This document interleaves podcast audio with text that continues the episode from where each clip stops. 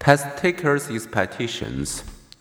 When Stephen Spencer and his colleagues gave a difficult math test to equally capable men and women, women did not do as well, except when they had been led to expect that women usually do as well as men on the test.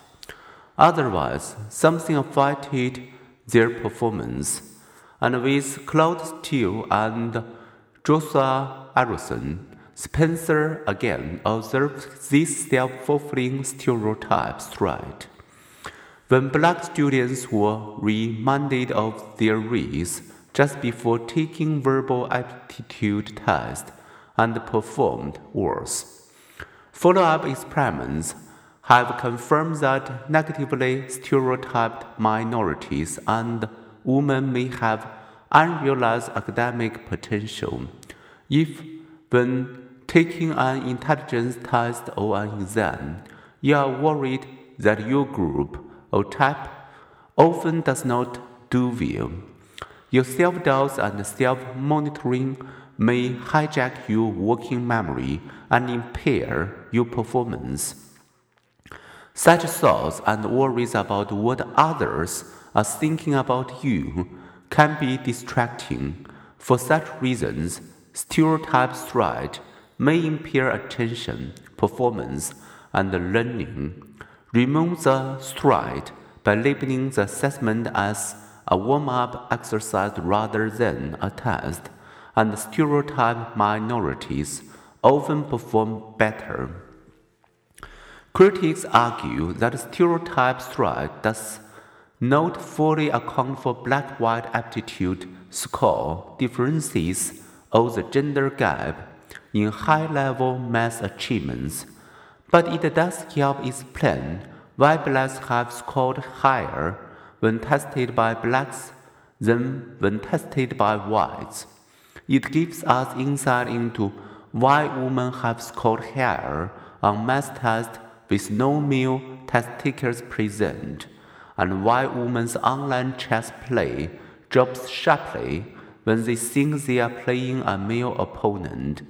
It also explains the Obama effect, the finding that African American adults performed better if they took a verbal aptitude test immediately after watching then candidate Barack Obama's stereotype defying nomination acceptance speech or just after his 2008 presidential victory.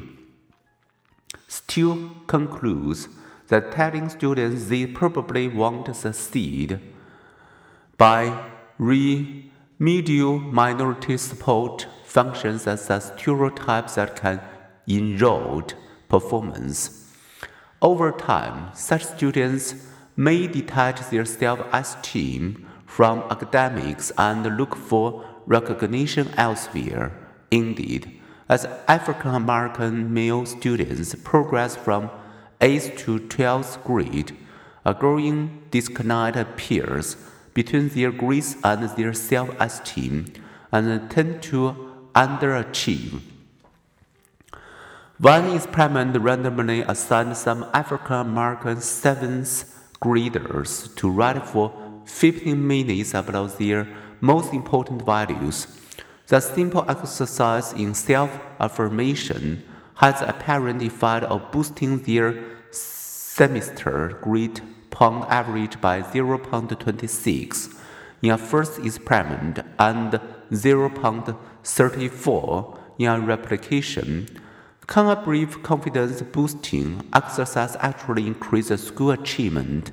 It was hard for us to believe, reported Geoffrey Cohen, but we've replicated it since. It, including among women in college physics, other researchers' teams also have reproduced the benefits of the self-affirmation exercise. Minority students in university programs have challenged them to believe in their potential and to focus on the idea that intelligence is malleable and not fixed, have likewise produced markedly higher grades and had lower draw, dropout rates.